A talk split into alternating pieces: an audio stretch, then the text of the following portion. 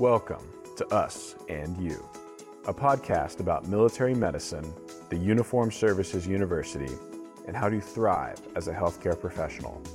Join us as we focus on a wide range of topics organized in mini series and continue to develop new content that is most relevant to the military healthcare provider in training. Before you can learn to care for those in harm's way, you must first learn to care for yourself. This is awesome us, and you. All right, so welcome back to Us and You. I am Dr. Ryan Landoll, one of the assistant deans for preclinical sciences in the Office for Student Affairs. And I'm joined today again with Dr. Michelle Parker, the head of school at Seneca Academy. This is episode two of our parenting series in the military. And last time we talked a lot about the idea of the parenting mission statement, right? This idea that in military terms, it was really that strategic level view of getting on the same page with any of your co parents and collaborators in your child's life and development and having a sense of where you want to be with your child when they grow up. So obviously that's going to look different for everybody. But Dr. Parker, have you noticed any common themes uh, in your work?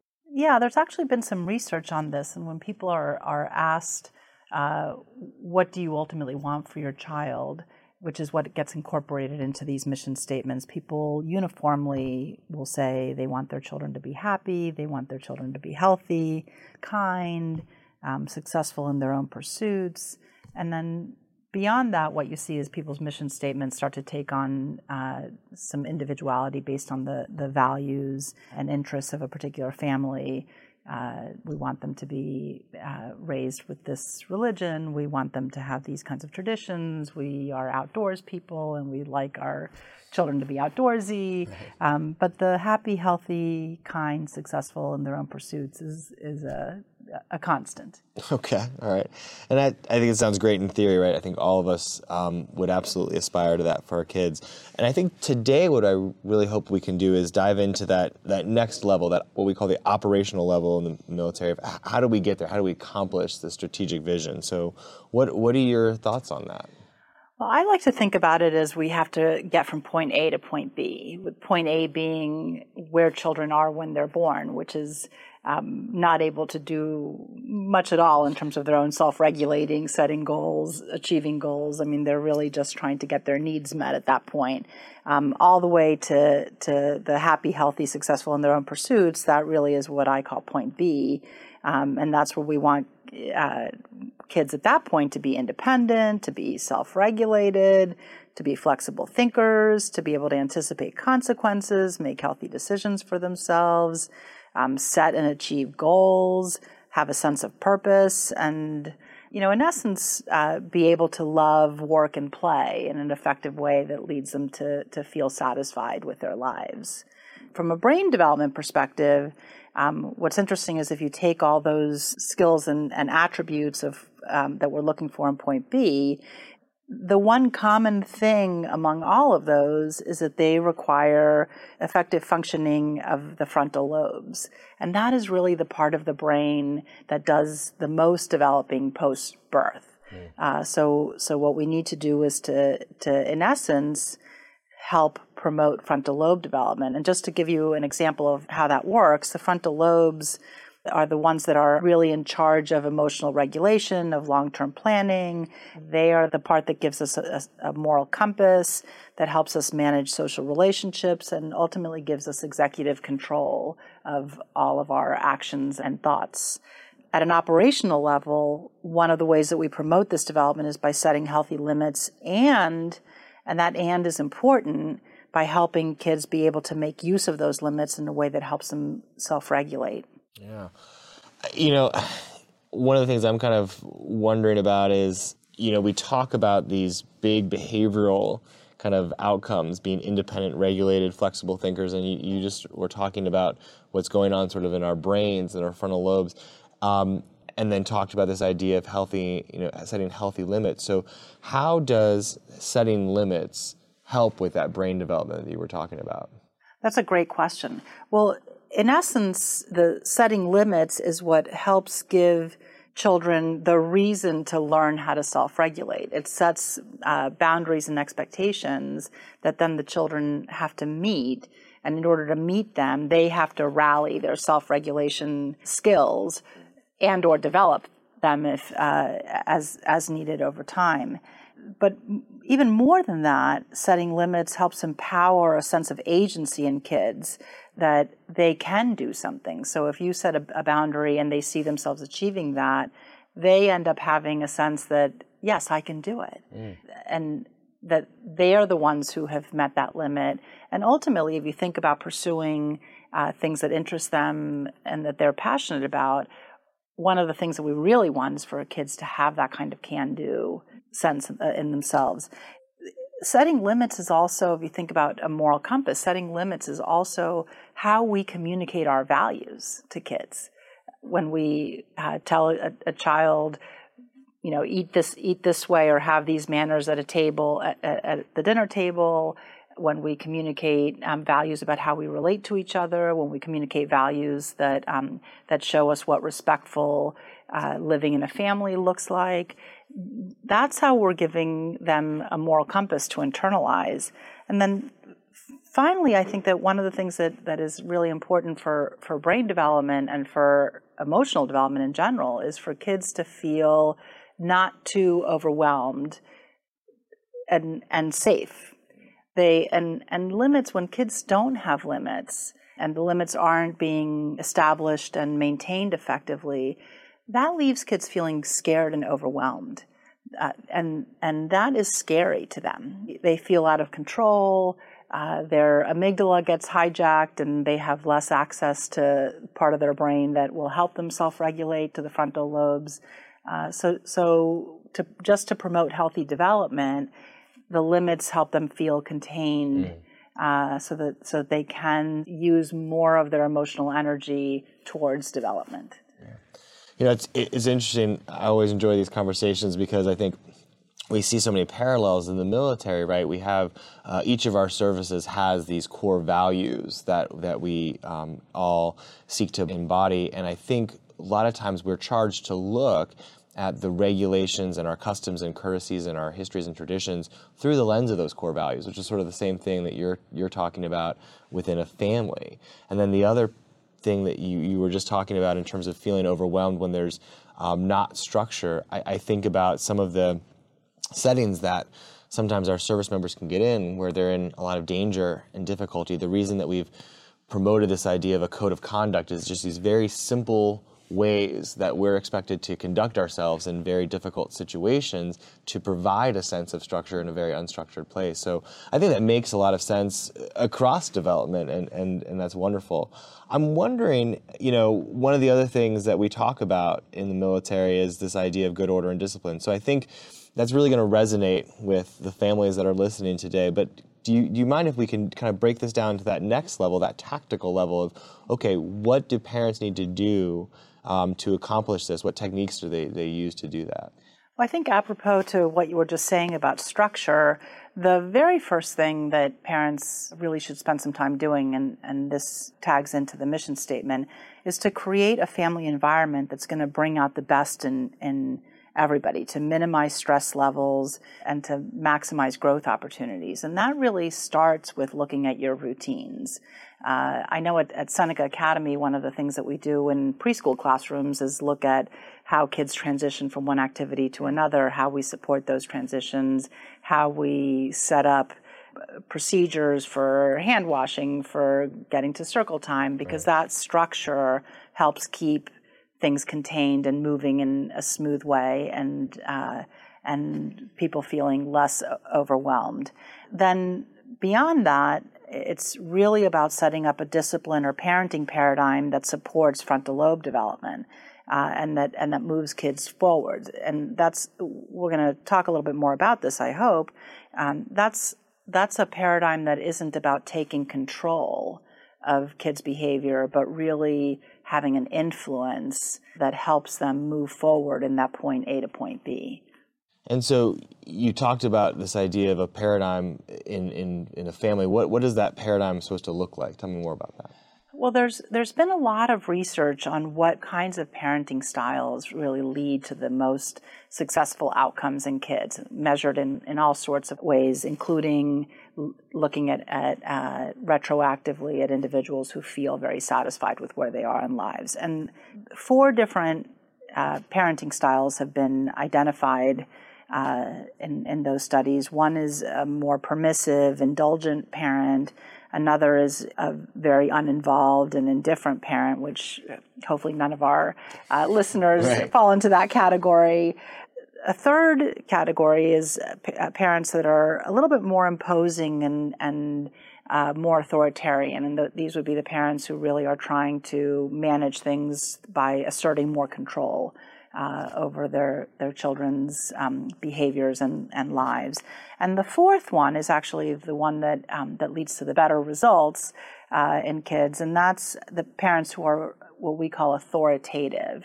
And I think the, the, the common way of understanding that is that that's the firm but loving parent. Mm. Uh, so a parent that is able to be empathetic to to what the kid's going through, understand that uh, that the challenges uh, that kids face, including in being able to live w- within limits, uh, is really a developmental task. But at the same time, holding firm to those limits, understanding that, that it is by helping uh, children live within those limits that they are promoting that brain development.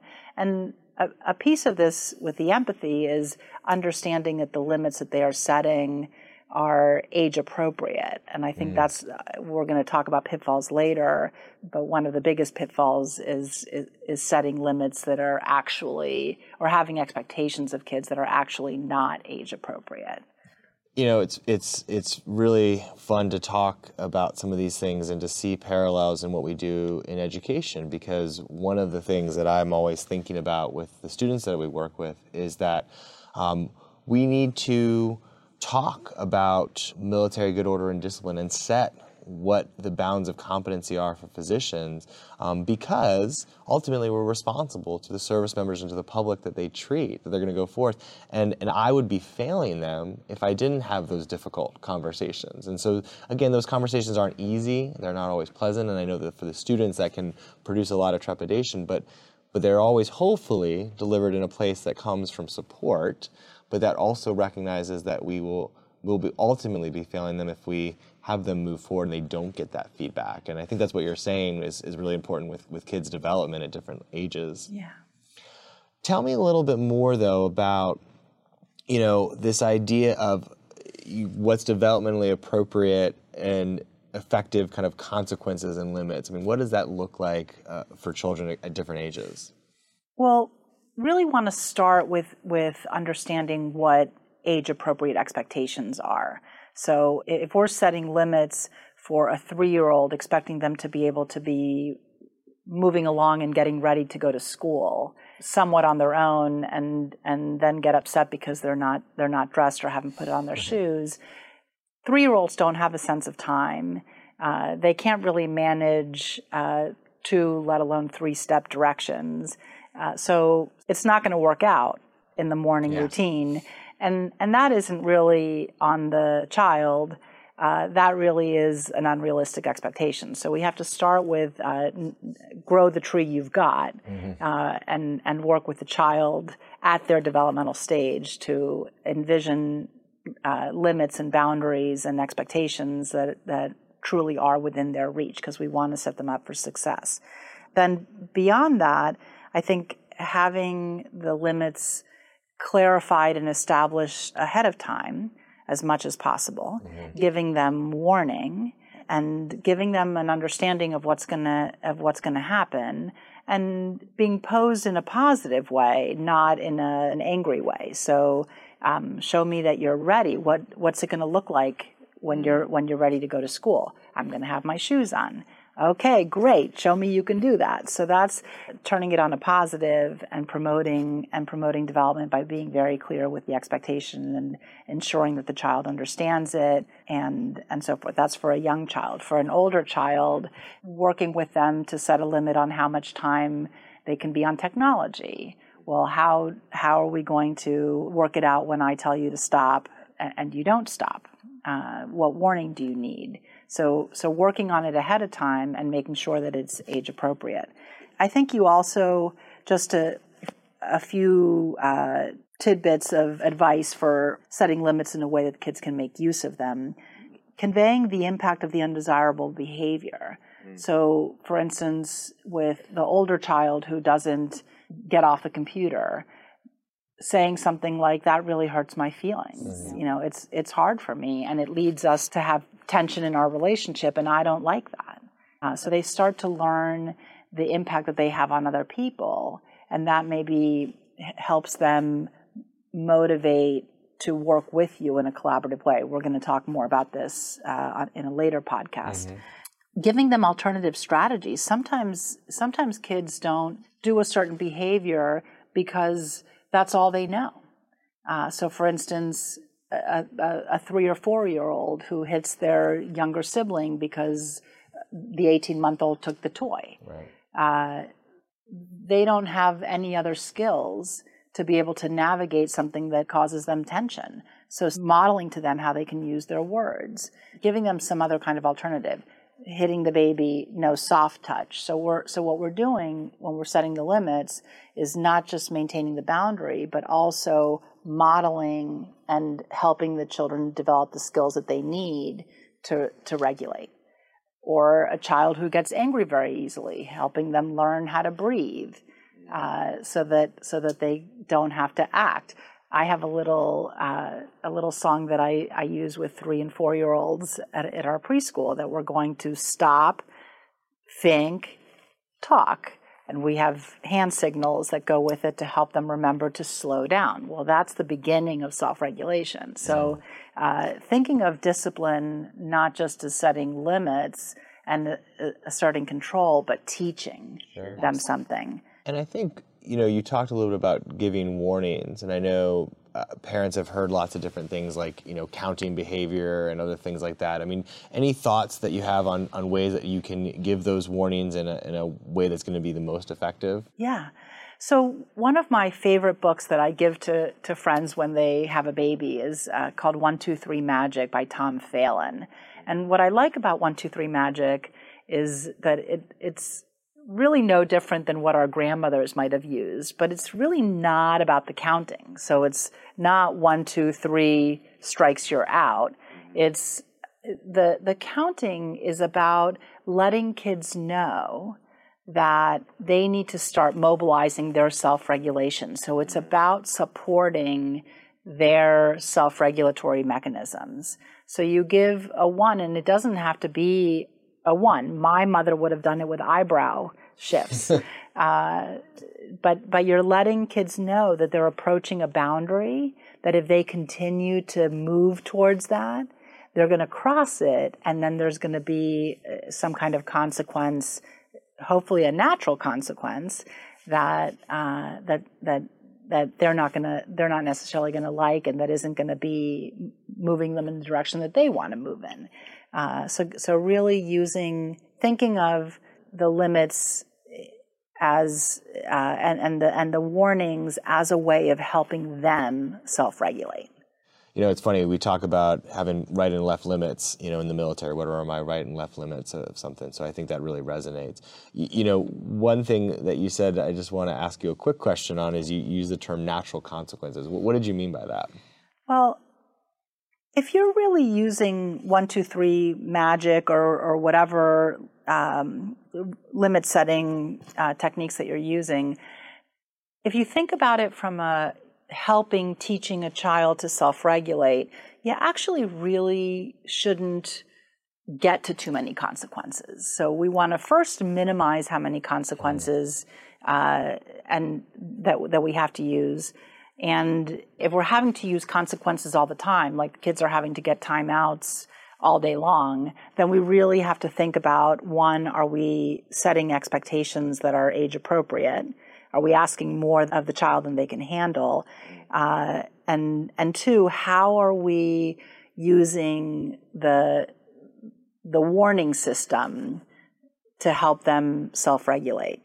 if you do have to use consequences, then, then natural consequences are much better than a timeout. the implication of a timeout is that if a child has an undesirable consequence, they're going to be more motivated next time to do the right thing. Mm.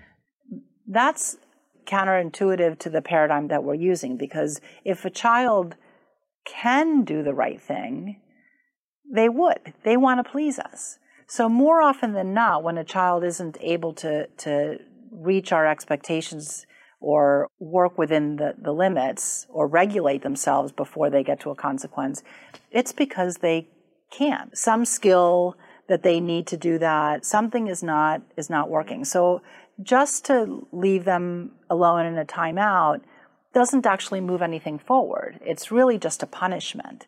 And we want the consequence and the next step to actually promote development. Uh, so in in that moment, if a child is is really needing a timeout to to regroup because they're so upset, then rather than just put them in a corner and say, "When you're ready, I'll talk to you," which is not a bad thing to say, but I would add, "How can I help you get ready? Uh, do you want to try breathing?" And you have to know your child because if they're having a temper tantrum, sometimes just saying, I'm here, uh, and letting them use you as, as uh, support for self regulating, I'm here, it's going to be okay. When you're ready, we're going to talk and be problem solvers.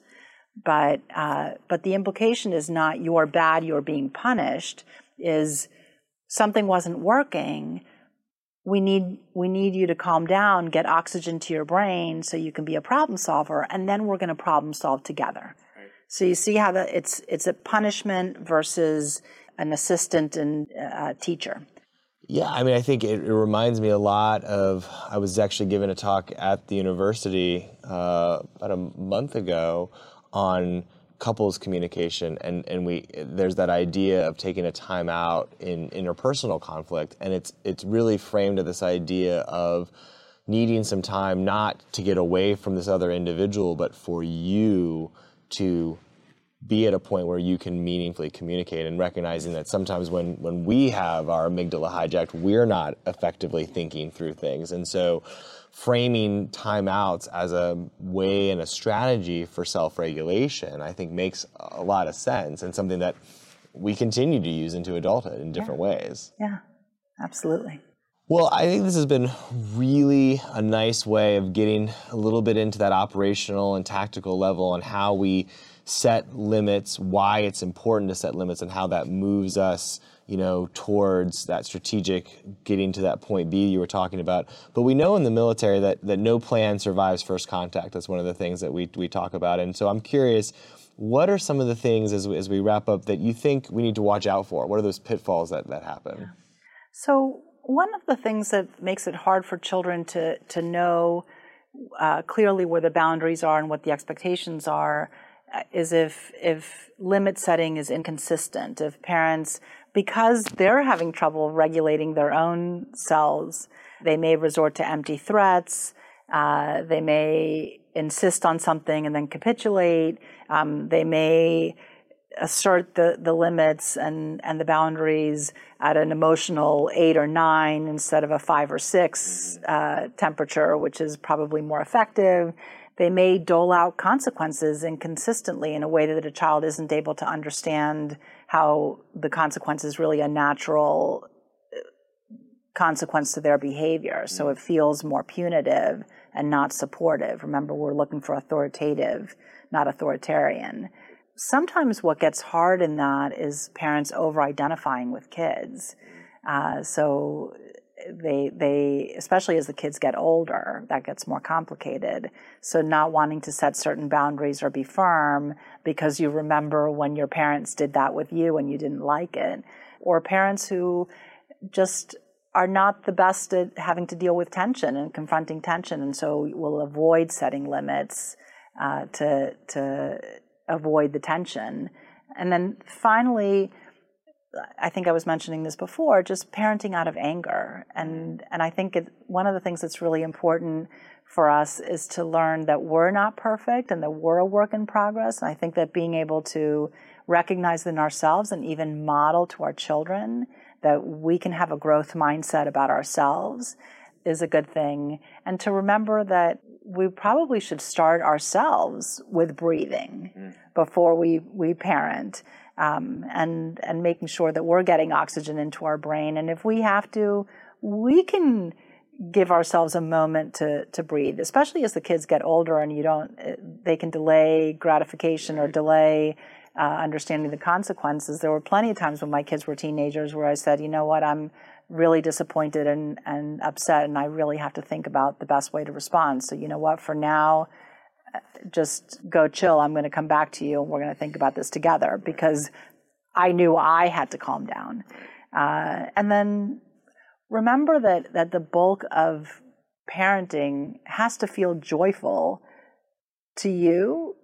It's hard, but it, but but you should be able to enjoy so that uh, so that you know that that the bulk of your family life is enjoyable to the kids as well. So that's where really thinking about the balance of things is is helpful, uh, and keeping in mind that there's no right or wrong answer. You can make a mistake even with a little guy and say, you know, I was thinking about how I handled that and how I kind of got a little angry. That happens to you.